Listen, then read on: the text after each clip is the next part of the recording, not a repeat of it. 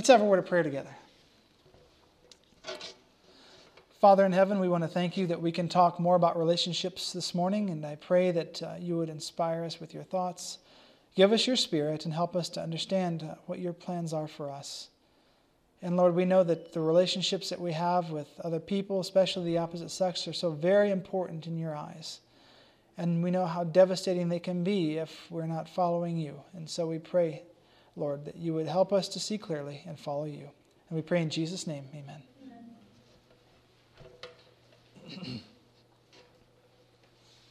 In Amos chapter 3, verse 3, what does the Bible say? Amos chapter 3, verse 3.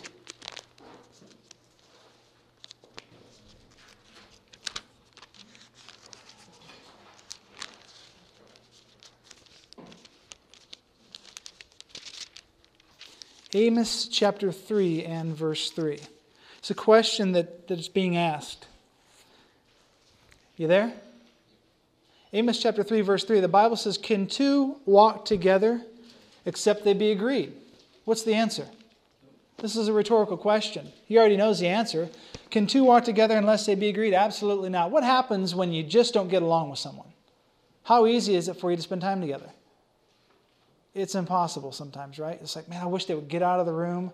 I wish they would get out of the house. I wish I never would have met them. You know, it can go on and on. How can two walk together unless they be agreed?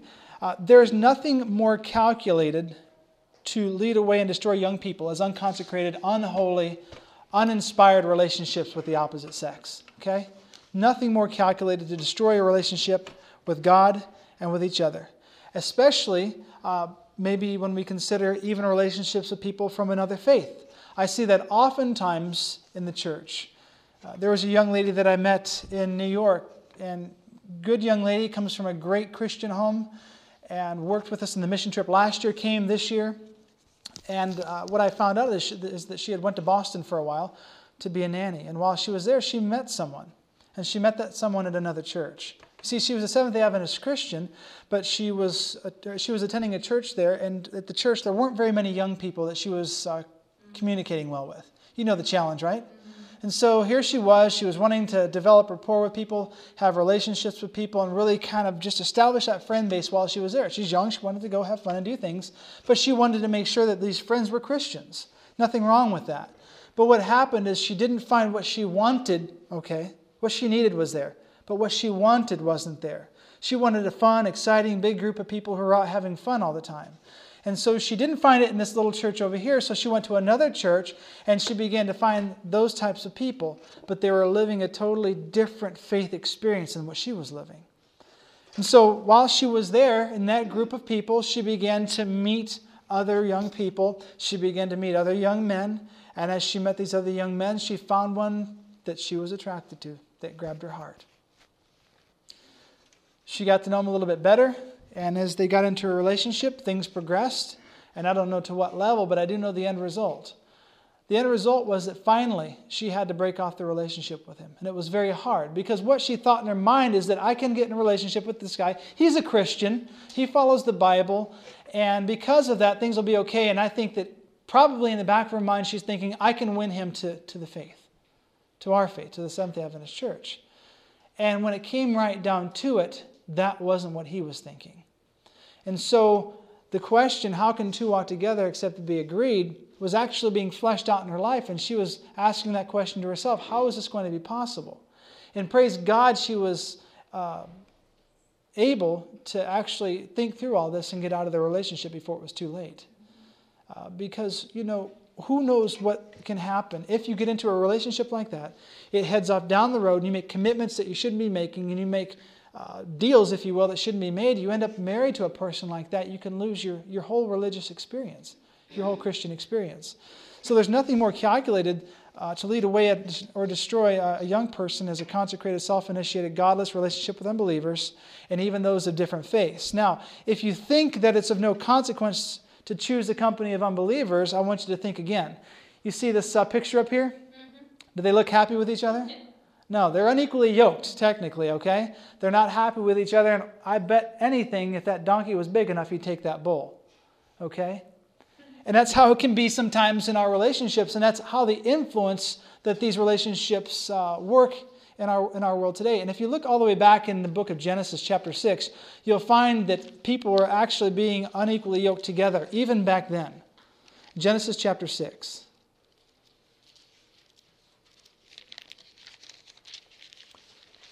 And we're going to begin in verse 2, and then we'll look at verses 4 and 5 also. Genesis chapter 6, verse 2. Actually, let's start in verse 1. It says, And it came to pass when men began to multiply on the face of the earth, and daughters were born unto them, that the sons of God saw the daughters of men, that they were fair, and they took them wives of all which they chose. Why did these sons of God take these daughters of men as wives? What does it say? What was the, what was the reasoning behind it? What really moved them to go and marry them? Yeah. They were beautiful, fast moving, in the city, exciting people to be around. I don't think I could have given a better explanation. Exactly. Here's a group of women, if you will, who are beautiful, pretty, on the move, and their physical attractions and their worldly appeal began to appeal to the hearts of the sons of God. And so they said, you know what? They're beautiful, they're fun to be around, they're awesome. I think I want to spend the rest of my life with them. And they didn't even think to ask God about being in a relationship with them. Yes, ma'am. Well, and also the um, Christian girls were probably plain looking, Mm-hmm. quiet, and they were wanting to, you know, settle down with family. They weren't the type that, you know, were exciting and, you know, wore stuff that, you know, was like, wow, she's kind of, you know, good looking and stuff like that. And so there was a difference between them.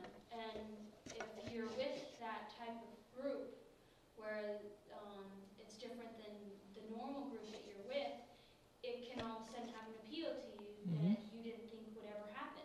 Exactly. It can be very enticing. And I think it was Wes that said um, that sin is actually fun, it, it's exciting, it feels good. And it does for a moment, but the end result is no fun. I can tell you from personal experience, just seeing people and, and spending time with them, and even being in that type of environment where you have young men who are Christians, but they're losing their Christian experience, and they see all these good looking girls out in the world who are fun and fast and, and exciting to be around, and they're really catering to their wants and their, their needs, if you will, but not catering to the whole religious experience and developing true relationships. I've seen them just get sucked in and get completely lost. And what Satan does is he completes this false environment, this false society, if you will, false community, and he draws people into it saying, hey, it's fun, it's exciting, this is where you need to be. These people really get you, they understand you, when in reality, once you get into it, they don't understand you at all. They're just there because they want something from you. And if we don't have consecrated hearts, it's the same situation. We just want something from that other person, and it ends up being a situation where we're unequally yoked together with unbelievers. And I just want to let you know that you can be unequally yoked together with believers, unbelievers, even in the Seventh day Adventist church. So when you're picking and choosing someone, you better be careful. And like I said in the first seminar, make sure that you understand what God is asking of you, number one, and how He defines the relationship that you want to be in so that it's a safe environment to enter into. And I guarantee you, you'll be able to see that, that uh, wolf in sheep's clothing a mile away once you spend time with Jesus. That's just how it works. Let's continue to read. It says that the daughters of men were fair, and they took them wives of all which they chose, not that God chose. And then it says in verse 4 There were giants in the earth in those days, and also after that, when the sons of God came in unto the daughters of men, and they bare children unto them, the same became mighty men, which were men of old, men of renown. And God saw that the wickedness of man was great in the earth, and that every imagination of the thoughts of his heart was only evil continually. So then, what was the result of coming into these types of relationships, of being unequally yoked together? It just didn't stay in this uh, secluded environment or this reclusive environment, this sealed off environment. What happened is those relationships actually had an impact on the rest of the world around them. And you see the whole world just literally falling apart in the context of these sons of God being married to the daughters of men.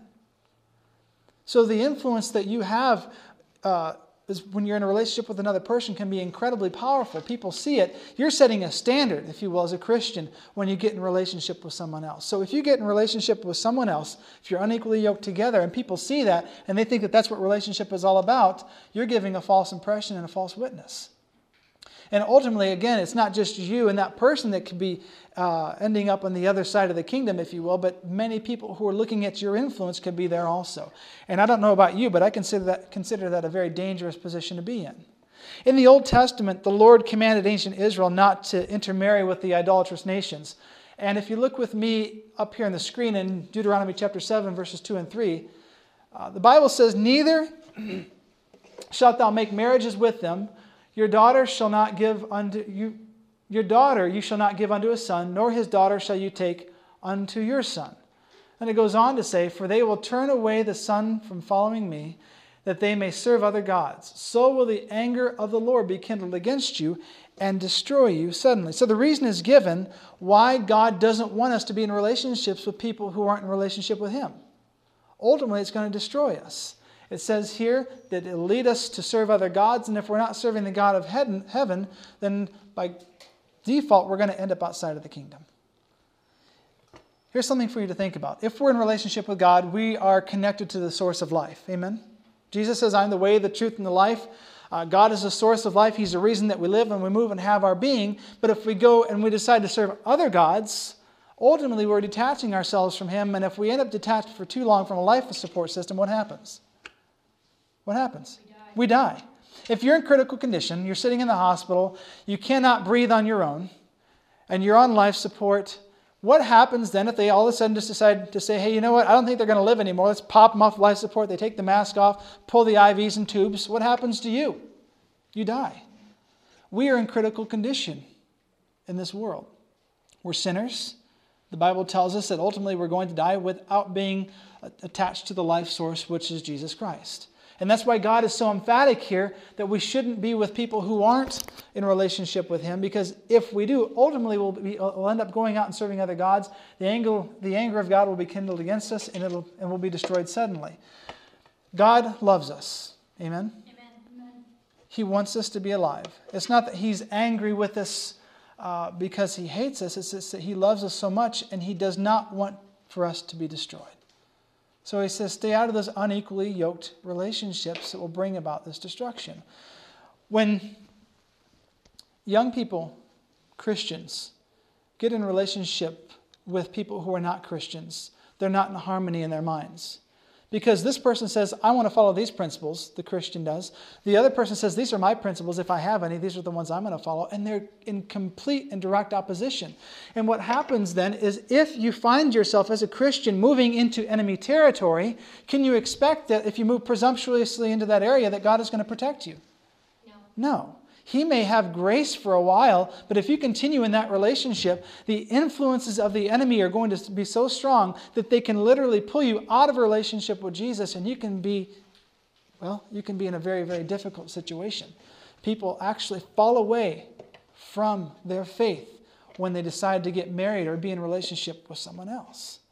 And I don't know about you, but I found over the years that there's nothing more important than being in a relationship with Jesus Christ. I mean, weigh the options here for just a moment. Jesus and being in a relationship with him equals eternal life. Is that a good equation? Jesus plus me equals eternal life for me. Me with an unbeliever equals death. Which one would you choose? Jesus. Yeah, that's it's a non-issue at this point. But when we get out there and we start mingling among the sons or daughters of men, it becomes a bit different. The temptations are a bit stronger. The lines become a bit strewed and grayed. And so then we have a hard time understanding where we need to be. That's why God says, don't even mess with them. Don't even consider it because I long for you to be sure about your position with me, and I want you to be in a safe relationship with someone else.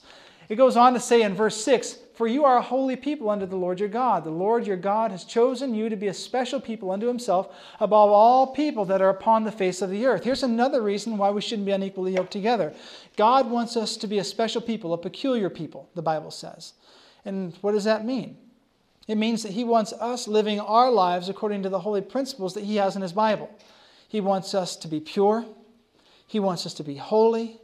He wants us to be righteous. He wants us to be everything that we need to be, even when it comes to who we're spending our time with, because that expresses to the rest of the world what a relationship with God is all about. Okay? That's why, in the beginning, God gave Adam Eve. What did he tell Adam? Well, he said in the Bible, he said, It's not good for man to be what?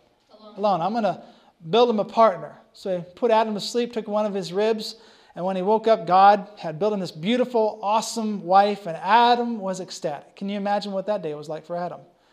He went to sleep not knowing anything. He wakes up, and there's this beautiful, gorgeous woman right there.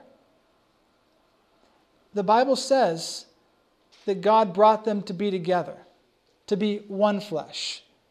Now, we know that that's not physical, because if it was, it'd be kind of crazy. Okay?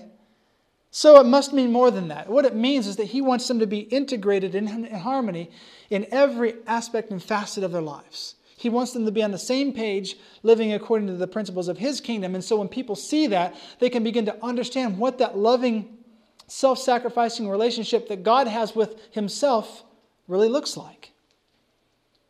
And that's what marriage is to represent. Marriage, in a small picture, and when family develops, is supposed to be a picture of what the love of God is in the heavenly realm. You have God the Father, God the Father, God the Son, and God the Holy Spirit. They've been living together, and, and that relationship has been deepening all throughout eternity, and they're so close and so intimate, and that's what God longs for in the human relationship between guys and girls. Sound exciting? You know, to me, it's exciting because that means I get to know that person on a deeper and deeper level every single day, all throughout eternity. But when we're unequally yoked together, we have no ability to actually come into that type of relationship. This person's thinking one, one thing, this person's thinking another thing, and we can never be in harmony. And what we're doing is we're doing disgrace to God because we're not revealing a true picture about what the harmony and love and self sacrifice uh, of God's love is really all about.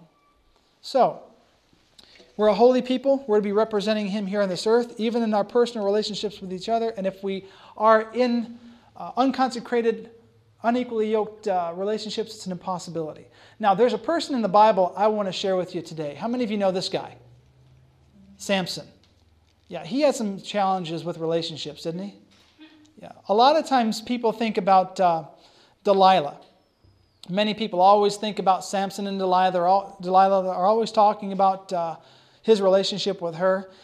That relationship was only the outcome of his earlier decisions to be unequally yoked together with unbelievers. You know that, right? Like it didn't start with Delilah, it started way before Delilah. Uh, we're told in the spirit of prophecy, and I'll show the slide to you in just a moment, but it says, um, actually, let's just go there real quick. It says, the association with idolaters corrupted him.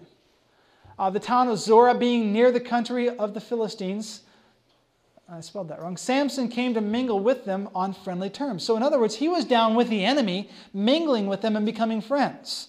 He may have learned, hey, this is the enemy, you shouldn't be involved with him at an early age, but as he continued to mingle with them, it didn't seem so bad anymore. Hey, these people are kind of cool, mom and dad. Hey, they're not so bad. How can they be our enemies? I'm really having a good time with them as I go meet with them down in their area every single day. What he didn't know is that he was breaking down his experience with God and leaving himself vulnerable to some devastating situations later on. He was becoming unequally yoked together with unbelievers. He was calling them his friends.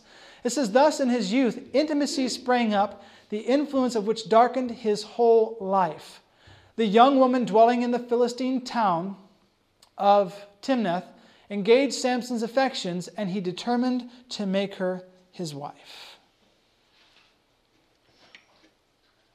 If you look with me in Judges chapter 13, verse 5. Judges chapter 13 and verse 5.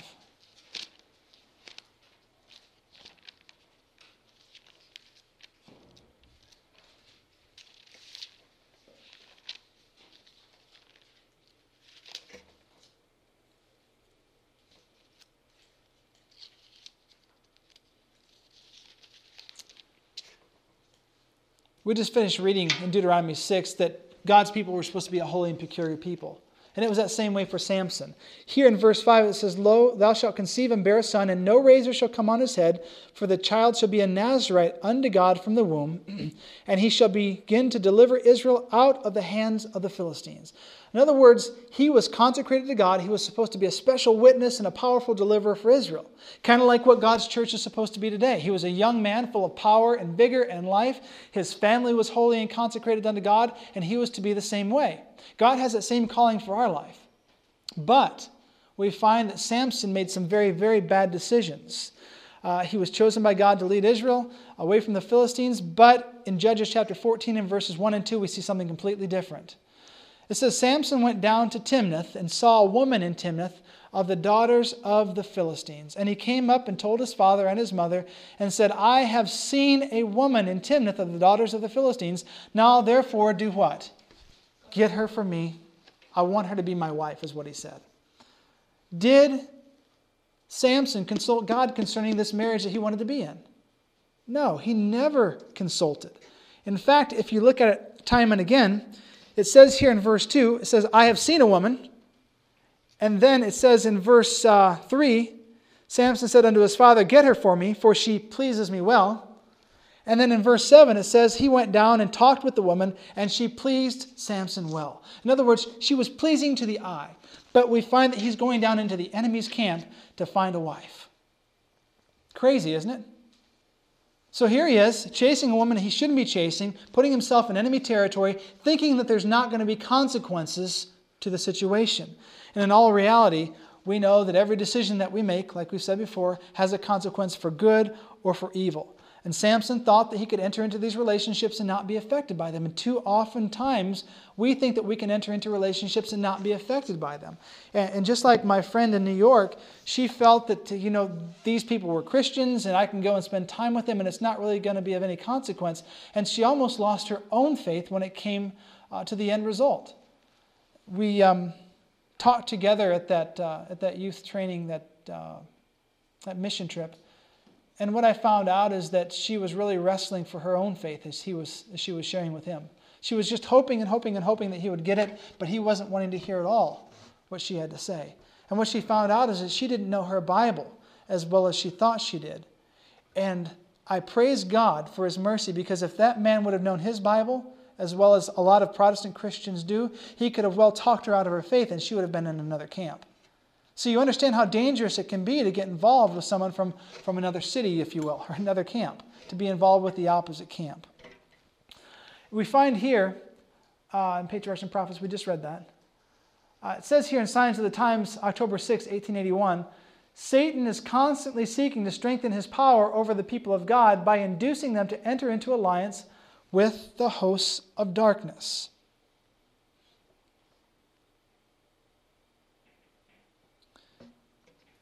I consider Samson to be like a second generation Adventist.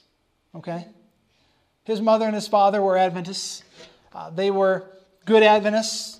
They were hearing the voice of God. God came to bless them with a child. Kind of what you see in like uh, Mary's life, if you will, and Miriam's life. Angels coming and speaking with them. But here God himself comes and says, You're going to have a baby, and I want you to consecrate him to the ministry. And when he gets old enough, I'm going to use him uh, to be a great and mighty warrior uh, for my kingdom. And that's kind of what we're looking at here.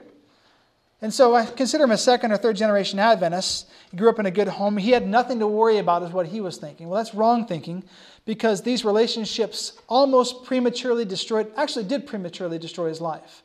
If you know the end story of Samson's life, we found out that because of these relationships, these premature relationships he gets into with the wrong people, he ends up getting his eyes ripped out of their sockets getting tied to a mill, getting thrown in a, in a, uh, in a, bad area, and ultimately takes his own life uh, in tearing down the columns and bringing down the Philistine leaders on top of himself.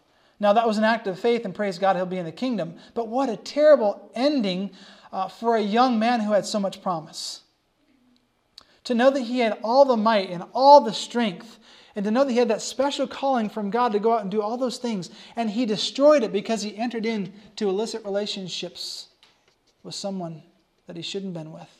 It just is a telltale story of the potential of worldly relationships to destroy us. And that's exactly what Satan is trying to do. If he can get us to be in relationship with the wrong people, guys and girls, then he's got us.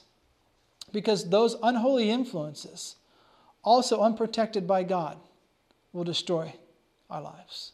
Doesn't mean that God can't still use us in some capacity, but man, he can use us a lot better when we have good relationships. Amen.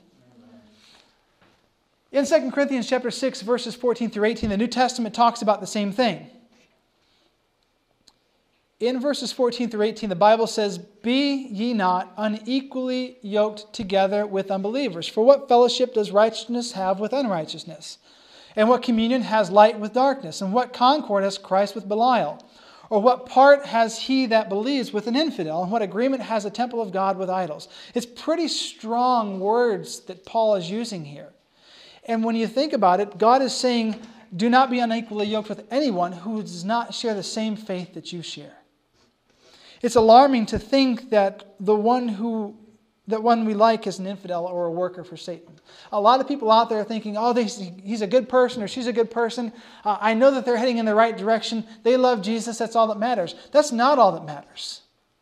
When it comes to your relationship with that person, they need to be consecrated to the message for today. And that means not just a superficial knowledge of the Bible, but to have an understanding of what God is presenting to the world as present truth. And that means that when it comes down to it, you need to be marrying a Seventh day Adventist Christian, but not just a Seventh day Adventist Christian, one who is consecrated to God and to the message that we have.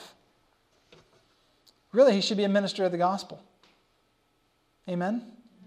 It doesn't mean he needs to be a pastor or an evangelist, but he does need to be someone who is equally, equally yoked together with you, consecrated to the Lord and to the message that we have for today for the world. Does that make sense? The Bible goes on to say, For you're the temple of the living God, and as God has said, I will dwell in them and walk in them, and I will be their God, and they shall be my people. Here's a huge defining point for most of the world today. Either you have God in your heart or you don't. And if the person does not have God in their heart, can you tell? Yes. You can tell. Because the Bible says, By their fruits you shall know them. And God says, Wherefore come out from among them. Come out from among the unrighteous, the unbelievers, the infidels. Come out from those who are inspired by Satan. Come out from among them and be ye separate, says the Lord, and don't touch the unclean thing. And I will receive you and will be a father unto you, and you shall be my sons and daughters, saith the Lord Almighty.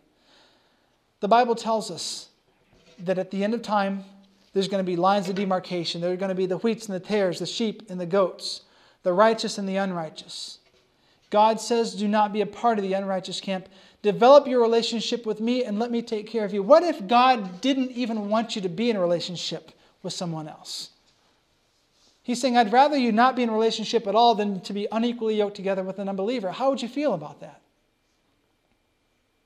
You know, there's a young lady that uh, was going through the evangelistic training at Mission College of Evangelism, and they were going through courtship and marriage, and they were talking about the second coming and, and how we were just excited about that time being near. And that young lady says, Oh, I hope he doesn't come too soon. Well, why not? Because I want to get married. That's kind of the, the wrong reason, a wrong type of reasoning, wrong thinking, if you will, isn't it? I mean, here's a person that would rather Jesus wait to come so that she could be in a relationship with a human being and develop it here. I don't care about that. I'd rather Jesus come and I can develop true, holy, godly relationships in eternity because God promises that eye has not seen, nor has ear heard, nor has it entered into the heart of man what he has prepared for us in the kingdom of God. He's still helping us to understand the concepts of it. It says the Spirit of God is revealing these things to us, but we cannot comprehend what relationships are going to be like in the kingdom of God.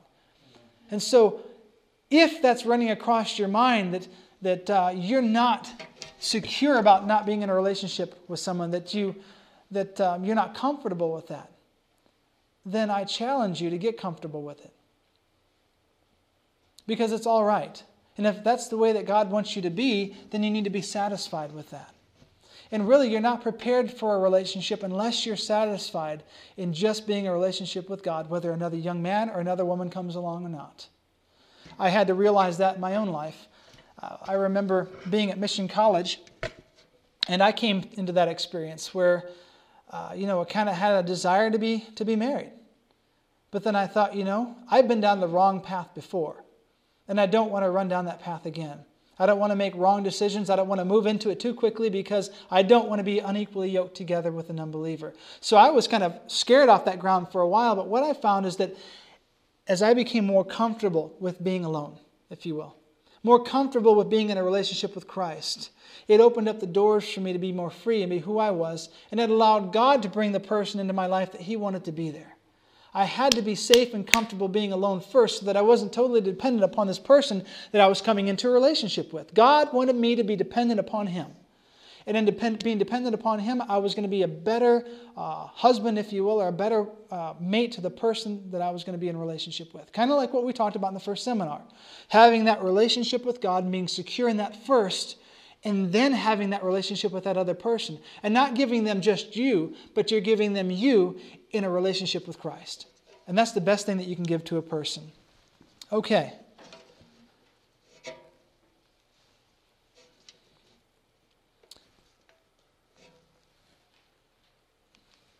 The Bible says, or the Review and Herald in July 31st, 1894 says, Let not unholy bonds be formed between children of God and the friends of the world let there not be marriages made between believers and unbelievers. Let the people of God take their stand firmly for truth and righteousness. And I think of Samson here. Samson didn't start out with just chasing women. He was hanging out with his friends down in Timnah, down in the, in the Philistine area. He was making friends with the enemy first. And in making friends and unholy alliances with the enemy and making friends with the world, it led him into a relationship with a woman, woman that he shouldn't be with. And how many of us today find ourselves in relationships maybe with guys or girls on a friend basis that we really shouldn't be in a relationship with. Jesus tells us in the Bible, in the book of John, actually, I think it's First John, it says, Love not the world or the things in the world. For if any man love the Father, or love the world, love the Father, love of God is not in him. Okay? And so the Bible tells us that we shouldn't be together with unbelievers. It's okay to be in the world, but not of the world. It's okay to share our faith with them and look for ways to, sh- to, to bring them into a relationship with Christ, but we do not need to be spending unconsecrated, unholy time with them. You know, when I think about all the fun that young people have, it's very enticing to spend time with people who aren't in our faith. They're out doing fun and exciting and cool things, and even in the church that's happening. And what I, what I found, even on Sabbath days, is that our young people, even our young adults, are out doing things that probably they shouldn't be doing uh, on the Sabbath day or even on any given day you know, I know that there are people that I love dearly who have been baptized into the church, but they're watching movies that they shouldn't be watching. Uh, they're spending time with people they shouldn't be spending time with, time with, and their conversation isn't even about spiritual things. I spend time with them on the Sabbath, and I hear one thing after another, and the question that often comes to my mind is, where is Jesus in all of this? Because what I read in the Bible is that I should be talking about Him and I should be sharing Him and I should be building up the faith of the others by talking about everything that He means to me. And too often we find ourselves in worldly relations and we compromise and we sacrifice those conversations for light and trifling conversations that have no, no benefit for eternity. So, when it comes to making friends with the world, we're warned off of that, and sometimes it makes our young people feel like they're living a boring life. And I would have to say to them that if you feel bored, you should really check the gauge on your relationship with Jesus Christ. Because what I found is that there's nothing more exciting than being in a relationship with Him. Amen? And I, uh, being at Southern College and visiting down in that campus and living down in that area for a while, I experienced a, a lot of this taking place. I experienced young people being unequally yoked together, even as Seventh day Adventists. And I watched how it really tore them, number one, away from their relationship with God, and it really disrupted their relationships with each other because it wasn't founded on anything but sin. They would look for opportunities to leave the campus and, like I said, go check out movies, go hang out late together. They would be holding hands and they would be kissing and they would be hugging and sitting close. And, you know, all those things that the world thinks is okay. And even in the church, young people think that it's okay. And I'm going to tell you today, ladies and gents, it's not okay. Those things right there, the world says that's just a part of developing a relationship. It's getting to know each other. It's finding out whether or not you're going to be compatible, even in the areas of, of physical closeness. That's a lie. What you're doing is destroying your purity that you're to be saving for the one that God has prepared for you. You know, every time you give a kiss away, you can never take it back. Do you know that? Every time you give a hug away or even a hand holding away, you can't get it back. And here's something else if I can just get up close and personal with you. Every time that you sleep with someone. I'm not saying that any of you, any, I'm not saying that any of you are, but I'm saying if you are, and if you do, you're giving something away that you can never get back again. And that's something that only your husband or your wife deserves. It is preserved for the sanctity of marriage. And if you're giving these things away, you're really giving them to a whole bunch of people, and you can never give those things that are so special to the person that God has prepared for you. And it becomes common. And then it's no longer exciting because it's common and I've given it to this person and that person and the other, and it's just not exciting and fun and, and, and awesome anymore. You've just destroyed what you could have given to the one that God has prepared for you. And I've seen this happening over and over again. And really, what happens is people are entering into some type of marriage relationship, a covenant relationship with the opposite sex, and breaking it apart again. When they move from boyfriend to girlfriend to boyfriend to girlfriend, they come into a covenant relationship of types, and then they rip it apart again when they move on to the next one. If you want to call it playing the field, that's what happens. And really, they're destroying their own lives and the lives of other people.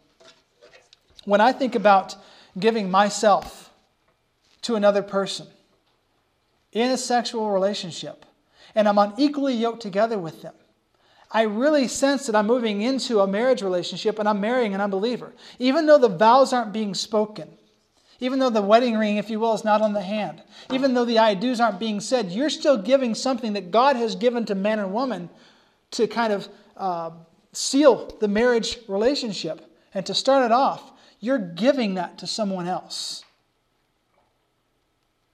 And what you're doing is you're developing broken relationships in your life, and you're taking these broken relationships and you're bringing them into the next experience and into, into the next experience, and we call it baggage. And when you bring all that along with you, you're taking all those negative, bad experiences and you're bringing them into the next experience, hoping it's going to be better, and it's not going to be any better because you're still not following the principles of God. And I see it happen too often, and it breaks my heart now because I've been in that experience. And praise God, I've been able to put it behind me. But I see too many people giving too much away too soon to people that should never even receive it, nor do they deserve it. And I watch young women walk away broken and scarred and hurting from it and questioning whether or not there is a true relationship out there for them. And then their hearts really longing for it, but being afraid to enter into a true relationship because of what's happened. Kind of like the young lady that I shared with you earlier this morning who had been from one man to another and finally was going to women because she couldn't find what she needed and she had a broken relationship with God. God doesn't want that for us. Amen? He has something so much better for us. And that relationship with Him is where it begins. And if we know it, we won't be unequally yoked together with unbelievers, even within our own church presumptuously.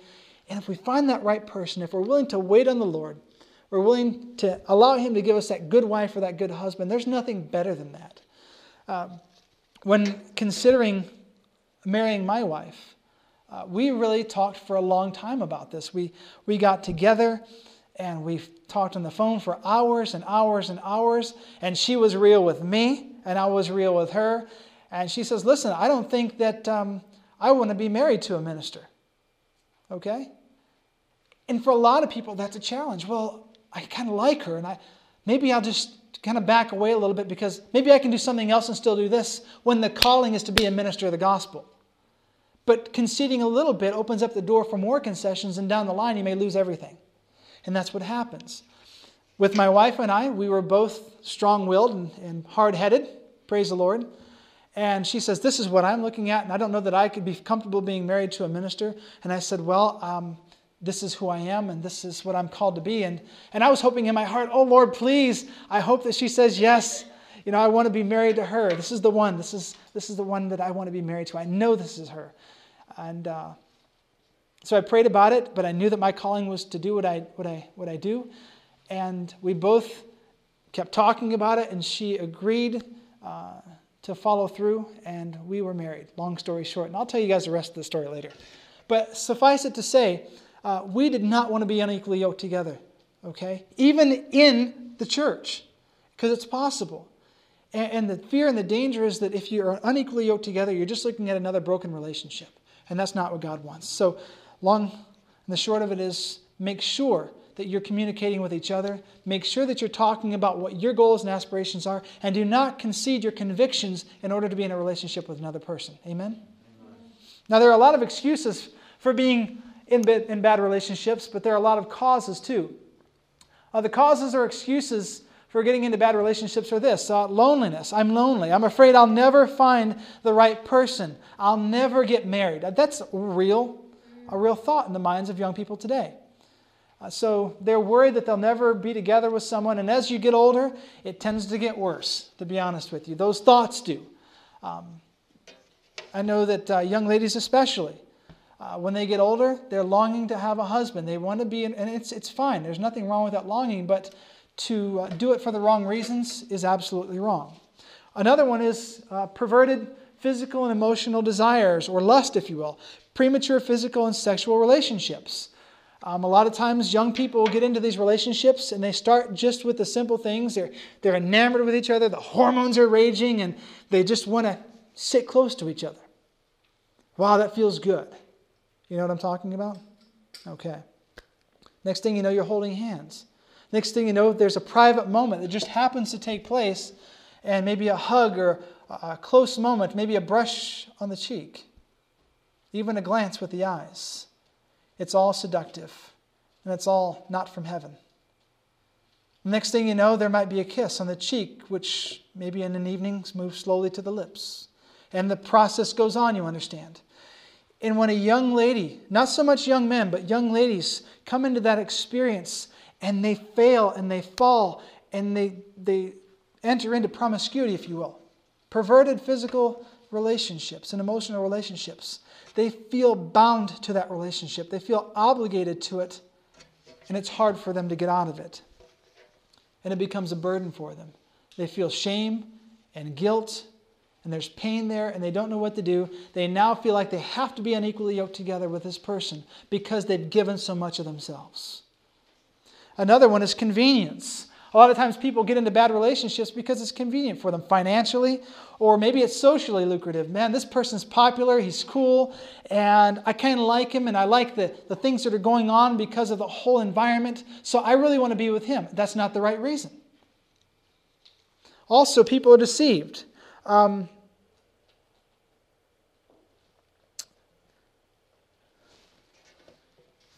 people oftentimes get into relationships without assessing the person. Okay? And what happens is they get into a relationship with this person and they give too much and they realize that this is not the person that they thought they were. Okay? They were deceived. And a lot of times people are even married under this deception. And once they get married, things switch around, things change, and you cannot leave the relationship that you're finally in. So they're deceived. And another one is that they're downright deluded. Um, people think that they can actually convert other people to the faith. And that's why they get into a relationship with them when in reality that person should already be converted to the faith before you ever think before you ever even think about it um, there's something here in fundamentals of christian education i want to share with you it says many professed christians think like solomon that they may unite with the ungodly because their influence over those who are in the wrong will be beneficial but too often they themselves entrapped and overcome yield their sacred faith sacrifice principle, and separate themselves from God. One false step leads to what? Another. Till at last they place themselves where they cannot hope to break the chains that bind them. Awesome thought. Solomon thought that he could be bound together with Egypt and its influences. He marries an Egyptian wife. He begins to presume upon his relationship with God, and step by step, he enters into ungodly relationships, thinking that he is uh, able to influence and keep things at bay, and in reality, he's pulling himself away from God, and all those evil influences finally pull him down. And you can read it in his writings, one page after another. And the Proverbs, I think probably one through at least four or five, they talk about how he, we actually should know the laws of our Father, and we should listen to our fathers and mothers and their counsel, and that these are the most important things in our life, that we should write them upon our hearts, that we should remember them, that we should meditate upon them, and that we should follow them every single day, even in the context of relationships with men and women. Yes, ma'am. Um, going back to convenience, as you were saying, mm-hmm. because Solomon married all those princesses and stuff. By doing that, he was aligning himself with all the other kingdoms and stuff by marrying into their kingdom, he thought it would evade, you know, war and stuff like that. Mm-hmm. Yeah. Marriages of convenience. Yeah. It was very convenient for Solomon. And it became all about him and not about God. And it's amazing because in the beginning he says, you know, I'm just like a, a young person, a child. I don't know whether or not to come, or I don't know how to come or, or go. He says, I need your wisdom. And God gave him that wisdom, but he didn't always apply it. And because he began to fail in those areas, he yielded his faith, he was overcome. And uh, by God's grace, he was able to write about it and share with us uh, the vanity of following anything except the wisdom of God. Okay. Results of getting into bad relationships. These are just some. I mean, we could go on and on and on. But number one, there's always constant tension because you're not on the same page with that person. Uh, you'll notice that people who are unequally yoked together are always fighting, they're always upset with each other, there's, there's always something going on. And if they were in harmony with each other, if they were equally yoked together, this wouldn't be an issue. It doesn't mean that the relationship's always going to be perfect. Uh, you're going to have challenges. There's two independent minds that are sinful uh, trying to come together, and it can be difficult sometimes. But God knows how to refine the process and make it work. Also, what happens too when getting into bad relationships is bondage. People uh, get into these relationships and then they can't get out of them and they're bound to them, and it's a terrible experience. Uh, number three, sexual sin. Um, people get into bad relationships with the wrong people, they stumble and fall, and they do things they shouldn't do, and it ends up really hurting them and hurting uh, possibly the other person that they've been involved with. Uh, spiritual and emotional manipulation. And the longer you stay in a relationship like this, the harder it gets. And finally, the loss of your entire Christian experience. Uh, there have been many who, when presented with the opportunity to get married, conv- conceded their convictions and gave up their faith to be in a relationship with someone who doesn't even know God. And my challenge to you this morning, guys, is don't concede your convictions. Amen. Do not concede your convictions. Do not give up any area of your relationship with Jesus Christ to be with someone. It's not worth it. It's not worth it. Uh, like I mentioned to you before, there is uh, an amazing thought when it comes to relationships. We said relationship with God equals what? Eternal life. And also, relationship with an unconsecrated human being without God equals what? Eternal death. So there's no dilemma there. There's, there's no problem there. We know what we should do. The question is now will we do it? Will we do it? Will you do it? Amen. At the end of time, if you look with me in Revelation chapter 12, verse 17. Revelation chapter 12, verse 17.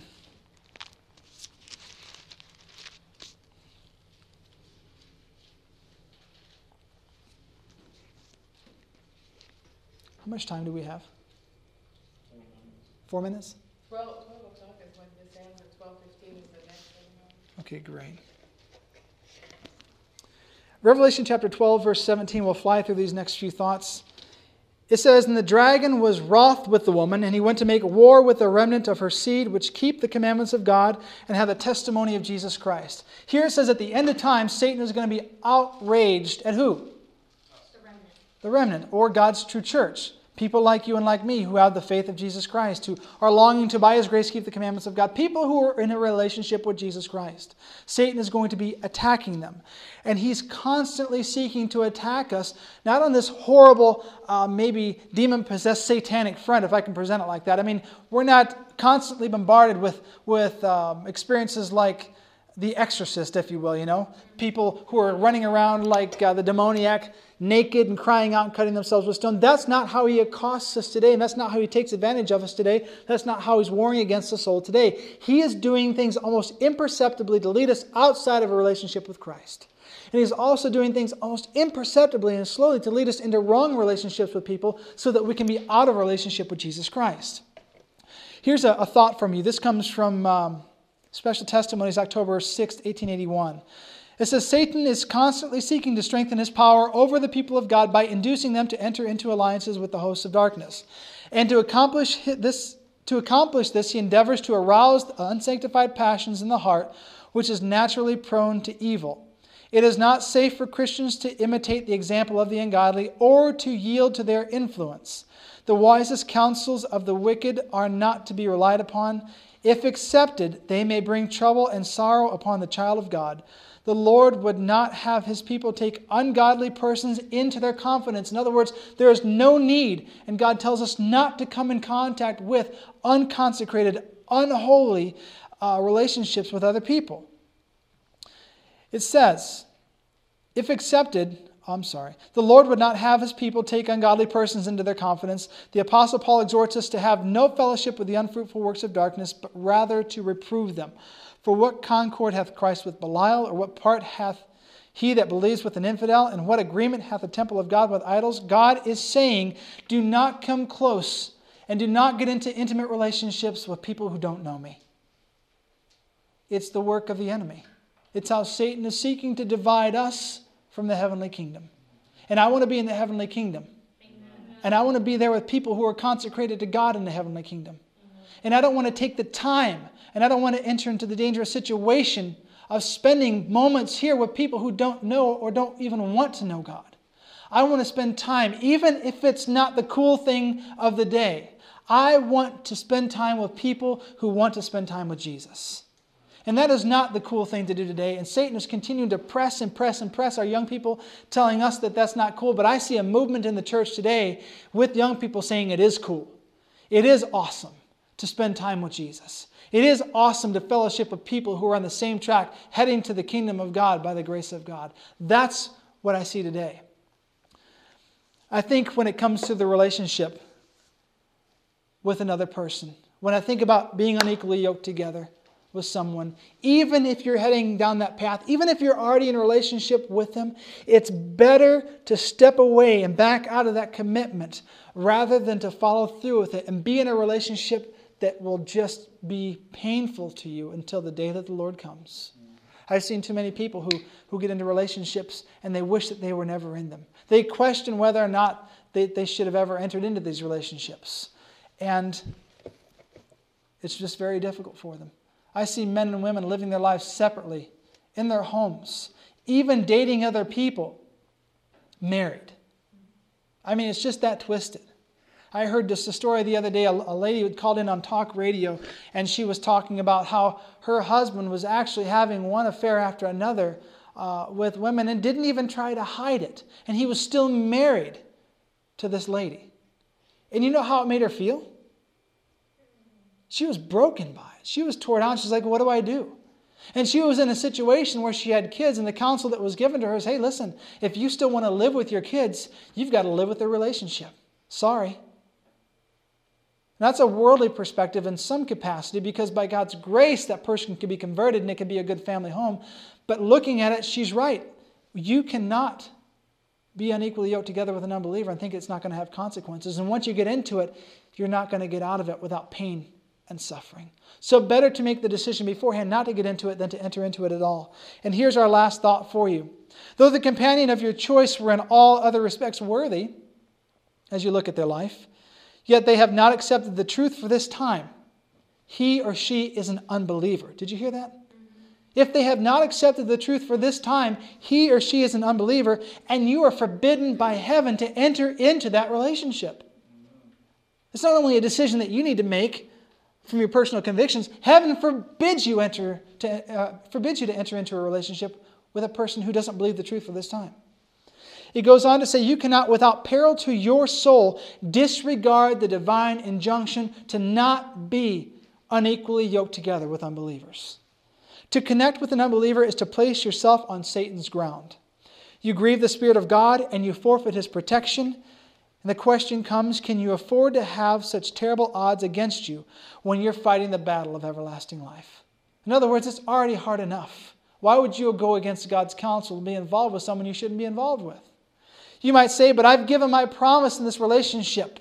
It's at that point where we've had the engagement and we're, we're setting plans to be married. I can't back out of it now. Not so. The answer is this if you have made a promise contrary to the Scriptures, by all means retract it without delay. And in humility before God, repent of the infatuation that led you to make so rash a pledge. For better to take back such a promise in the fear of God than to keep it and thereby dishonor your Maker. And let me add to it, lose your own soul. The question I want to ask you this morning, as we finish up, I guess it's moving into the afternoon, is Are you unequally yoked together with someone? Is the temptation there? Because if it is, this morning I hope you've seen that you don't have to be unequally yoked together with any unbeliever. You can be united with God and leave the results with Him. If He wants you to be together with some man, some woman, let Him take care of it. The Bible says that a good wife is of the Lord, and I believe that a good man is the same too. How about you? Amen. Amen? So let's leave that with God. Let Him take care of that. Let's develop the relationship with Him so that we don't come into a situation where we're enticed to be in an unequally yoked relationship with someone else and find no pleasure in what God has created for our benefit and for our pleasure.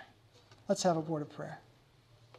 Father in heaven, thank you so much, and we pray that as we move on with the rest of these seminars, that you would bless our time together and continue to inspire us with thoughts and ideas and convictions that are in harmony with your kingdom. And we pray in Jesus' name, amen.